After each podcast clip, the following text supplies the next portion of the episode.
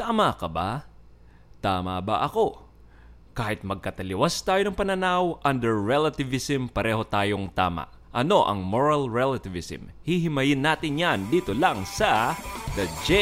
Aruga Show.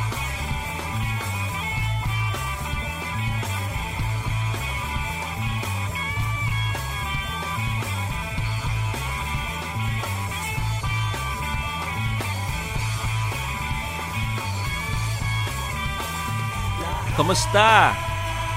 Salamat sa mga taong nakinig ng past episodes ng podcast. Sa mga ngayon lang nagsimulang nakinig, thank you from the bottom of my heart. I hope we'll get to engage more sa mga discussions. Comment lang kayo sa Canned Thought Facebook page. Ox lang kahit disagreement ang i-comment nyo. Pakinggan nyo ang past episodes, mag-like and mag-follow. And higit sa lahat din, mag-share dahil it helps us reach out sa mga hindi nakakakilala sa podcast na ito. Let's go straight to the main topic. Moral relativism. Medyo mahabang discussion dito kaya isang topic lang tayo sa episode na ito. Besides, kailangan kong dahan-dahanin ang pag-explain dahil hindi ko alam kung ma-explain ko ito ng maayos. Itong topic kasi na ito, akala ko noon ay sobrang madaling mag-convince ng tao sa side ko ng argument. Bigla ko na-realize ang hirap pala. Ano ba ang side ko? Bilang Catholic, hindi tayo sumasang-ayon sa moral relativism. To quote Pope Benedict, We are building a dictatorship of relativism that does not recognize anything as definitive and whose ultimate goal consists solely of one's own ego and desires. End of quote. Hindi yata si Pope Benedict yun, parang si Brother Elion. Pero anyway, syempre, we have our reasons bakit naman natin pinapaniwalaan yan. Logical reasons for that matter. At hindi dahil because the Bible said so. I promise, hindi ako magko-quote ng Bible verses every time i-discuss ko ang mga moral issues like abortion, contraception, sexual stuff, at iba pa. Usually may secular and natural law reasons sa mga hard-hitting issues na ito. Aaminin ko, mas lalong challenge sa akin mag-discuss ng relativism ngayong panahon ni Duterte. Hindi ito anti-Duterte ran, pero, ay, sorry, ang totoo niyan, tuwing may nagbibigay ng ganyang klasing disclaimer, asahan mong hindi maganda ang susunod na sasabihin. Parang, no offense ha, tapos syempre after niya sabihin yon puro offensive statements na ang sasabihin niya. Anyway, balik tayo sa sasabihin ko. So, sasabihin ko lang sana, tuwing nabibring up ang topic about relativism, na pagkakamalan ng mga kaibigan ko na Duterte supporters na tinitira ko ang Pangulo. Halimbawa, magbibigay ako ng philosophical question na ganito. Okay lang ba husgahan ang mga actions ng mga tao sa isang bansa kung from another country ka? Tapos sasagot yung kausap ko ng, bakit ba tayo pinapakialaman ng ibang bansa sa kung paano natin patakbuhin ang sarili nating bayan? Ayun, kahit na moral relativism lang ang gusto kong talakayin na pagkakamalang political question. So let's strip down the idea of moral relativism to its most basic principle. Tanggalin muna natin ang issue natin tungkol sa panghihimasok ng ibang bansa sa kalakaran ng ibang bansa. Tanggalin muna natin whether dapat bang pumasok ang UN sa affairs ng bansa nila o hindi. Tanggalin muna natin kung tama ba ang pagyera ng Allied forces kay Hitler. Let's talk about you. Kung may grounds ka ba to judge actions of other people, other societies objectively. Wala kang ibang gagawin. I-judge mo lang sila kung tama ba o mali ang ginagawa nila. Kahit nga privately lang sa isipan mo. Yun, ililimit natin ang scope ng episode sa ganon.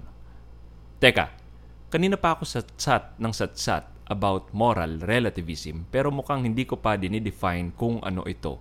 Bago tayo magpatuloy, let me define some terms. Una, ano ba ang tinutukoy natin kapag sinasabi natin na objective ang isang bagay?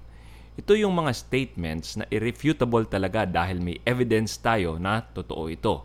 For example, kapag may hawak akong anim na lapis, at may hawak talaga akong anim na lapis, Totoo itong statement na ito, objectively. Kahit may opinion ka na pito ang lapis na hawak ko. Madali lang itong i-refute sa pamamagitan ng pagbilang ng dami ng lapis sa kamay ko. So objective iyan. It is not a matter of one's opinion. Ano naman ang subjective? Ito yung mga statements na talagang matter of our own opinion at wala tayong way para ma-refute ito. Halimbawa, sinabi ko na masarap ang queso flavored ice cream wala kang way para idibang ito dahil in my point of view, masarap ito. Maaring ayaw mo ng queso flavored ice cream at hindi ka nasasarapan dito, pero wala tayong unit of measure ng sarap. Kaya hindi tayo makapagbigay ng objective account with regard sa lasa ng queso flavored ice cream. Kapag sinabi ko naman na babaho ang iyong utot, tapos sinabi mong, hindi ah, ang bango nga eh. Well, baliw ka. Kahit na subjective comment yan, may sayad ka kung trip mong langhapin ang iyong utot. Nainis ako dun sa meme na may dalawang tao na nakatayo sa harap ng isang number. Sa point of view ng isa, 6 ang nakikita niya. Sa point of view ng isa, 9 ang nakikita niya. Then may nakasulat sa baba na, Just because you are right doesn't mean I'm wrong. You haven't seen life from my side. May point ang meme. Only until that number actually describes an actual quantity that it is measuring. Kapag ganon, isa na ang magiging tama at definitely yung isa mali. Kapag naglalayag ka at 6 meters away ka sa isang bangka, tapos nabunggo mo siya, hindi mo pwedeng sabihin na, di mo ako pwedeng i-judge. From my perspective, 9 meters yung tingin ko sa number na nagsasabi ng layo mo sa akin. Objective versus subjective is the difference between facts and opinions. Facts ang mga statement na objective, opinions ang mga bagay na subjective. Ano ngayon ang truth? What is truth? Ika nga ni Pontius Pilate habang nililitis niya si Jesus. Oops, sorry. Sabi nga pala, di ako magko-quote sa Bible sa episode na to. Anyway, may nakadebate ako minsan na truth daw ay subjective while facts are objective. Itatago natin ang pangalan ng nakadebate ko sa alias na Edwin at yung isa ay si Master. Okay, I think false dichotomy ito. Hindi natin dapat pinagbabangga ang truth versus facts. Hindi sila magkalaban. Sa totoo nga, and in fact, friends pa nga sila. Although may sense naman ang sinabi nila Edwin at Master about truth. Medyo pinag-isipan ko din ito. After ng debate namin, na-realize ko na there are objective truths and there are subjective truths. Sa objective truths, dito pumapasok ang facts. Kung sinabi natin na flat ang Earth, it's either objectively true or false ito. Kahit na sa perspective natin, flat ang Earth, pwede nating sabihin na false ito at mistaken ang mga taong naniniwala sa flat Earth dahil may proof tayo na oblique spheroid ang mundo. Yes, may proof. Flat Earther. May picture. Saka ano tingin nyo nangyari kay Magellan nung napunta ang galyo niya sa kabilang side ng mundo? Nag-teleport sa kabilang dulo? Hi. Then there are subjective truths. Yung statement na masarap ang queso-flavored ice cream, true yan, but in a subjective way. Ang score ng mga pelikula sa Rotten Tomatoes ay subjective, kaya hindi out of the ordinary na kahit may pelikula na mababa ang review sa RT, nagugustuhan mo pa rin ito. Hindi dahil sa baduy lang talaga ang taste mo in movies, bagkus ay dahil subjective naman talaga kasi ang mga movie reviews. Ngayon, balik tayo sa issue of morality. Ang right and wrong actions ba ay matter of objective truths, meaning ang mga activities na ginagawa natin ay pwedeng makategorize na either tama o mali no matter where you are in the world, no matter when you did it, kahit ginawa mo ngayon or 1,000 years ago?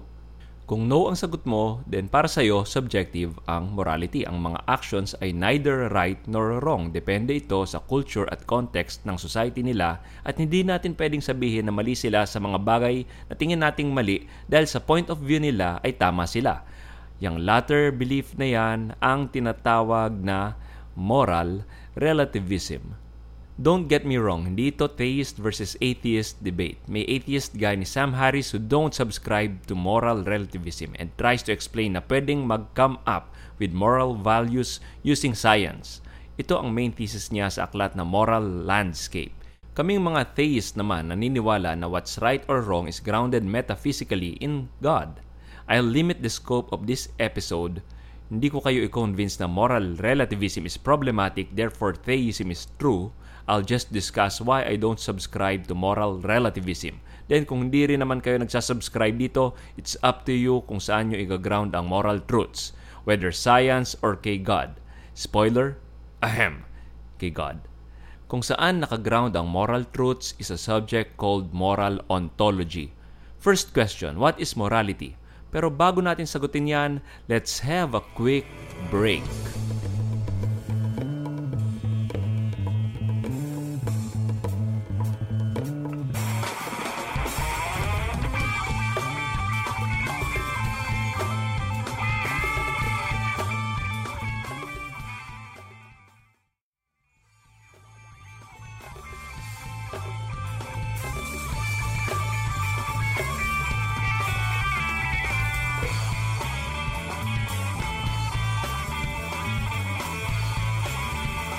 Welcome back! Namiss niyo ba ako? Salamat nga pala ulit sa mga pilosopong nag-stick sa podcast na ito. Medyo positive dati yung meaning ng pilosopo eh. Hindi ko alam kung bakit naging negative na lang.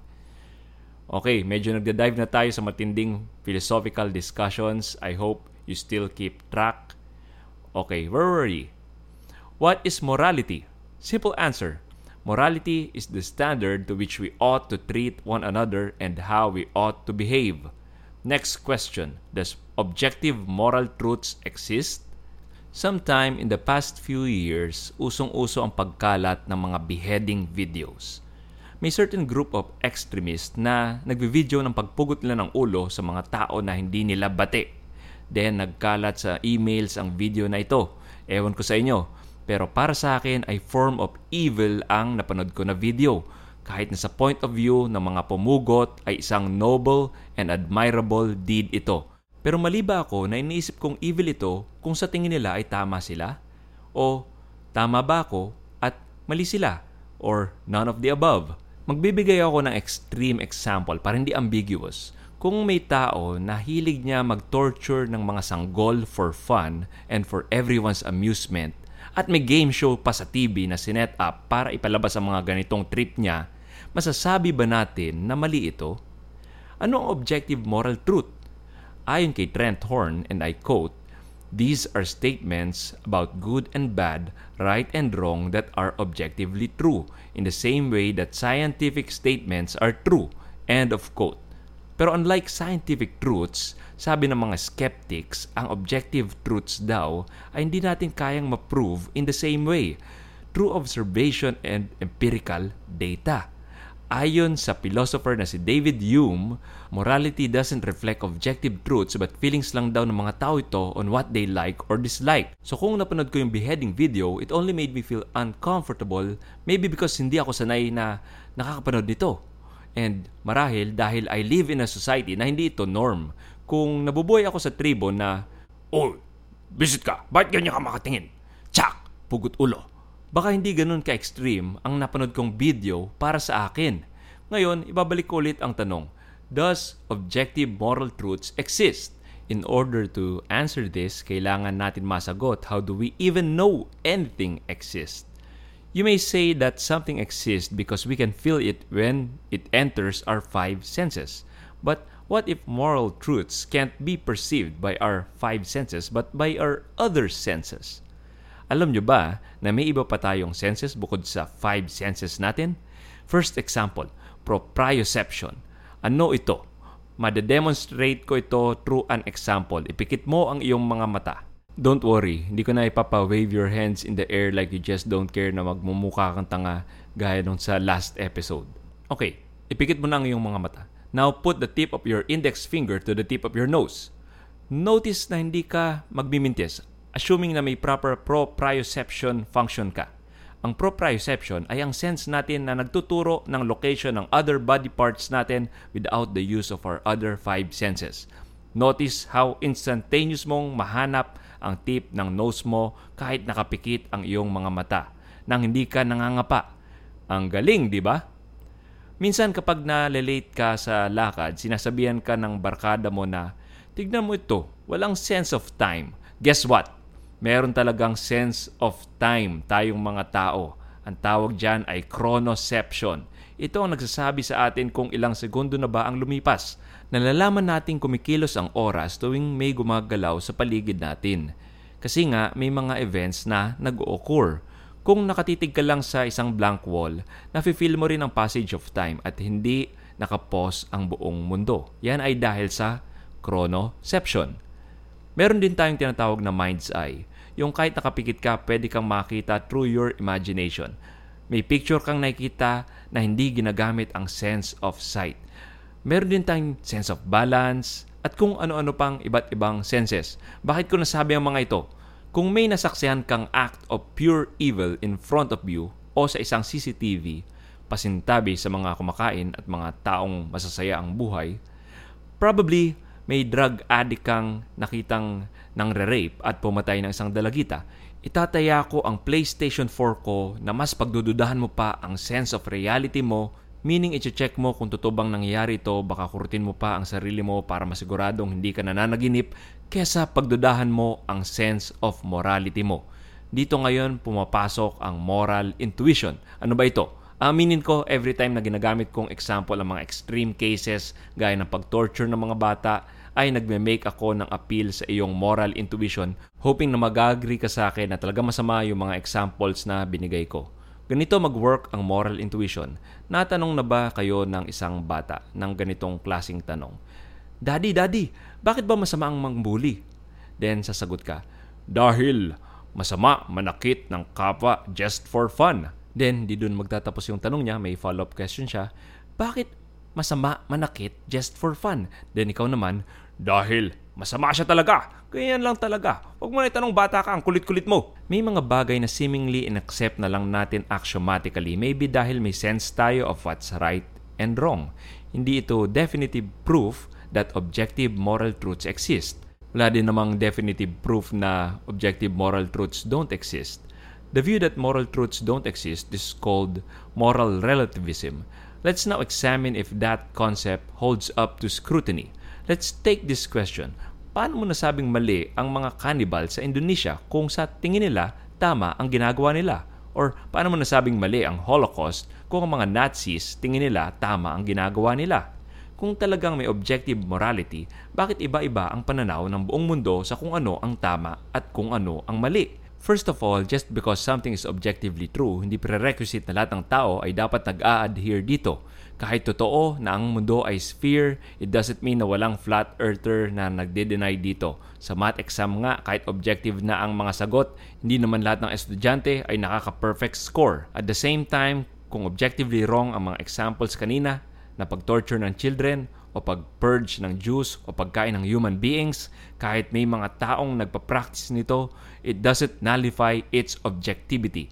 Besides, nagpo-focus lang tayo sa differences in moral beliefs ng different cultures. Magugulat ka kung ilan naman ang similarity sa paniniwala ng mga cultures sa kung ano ang tama at mali. Sa libro na The Abolition of Man ni C.S. Lewis, kung saan diniscuss niya ang natural law, inilista ni Lewis Appendix ang lahat ng similarities in morality across cultures nung ancient times. Napansin niya na halos lahat ng cultures may moral beliefs na to care for your parents at pinopromote nila ang justice and honesty. Walang culture na nagbibigay ng medalya sa duwag at nahihiya sa mga matatapang at heroic. Aside dito, mapapansin natin na across cultures kung meron mang disagreement ay hindi ito usually disagreement about morality but rather disagreement on facts. For example, agree naman both ang pro-life and pro-choice activists na masama ang pagkill ng innocent people. Ang disagreement lang naman of course sa fact on defining where life begins. Kahit ang mga cannibal sa Indonesia ay naniniwalang masama ang mag-harm ng kapwa-tao. And for them, kinakain lang nila ang isang naposes ng evil witch, which for them ay hindi na tao ang kinakain nila. Ang main thesis ng moral relativism is to be tolerant to everyone.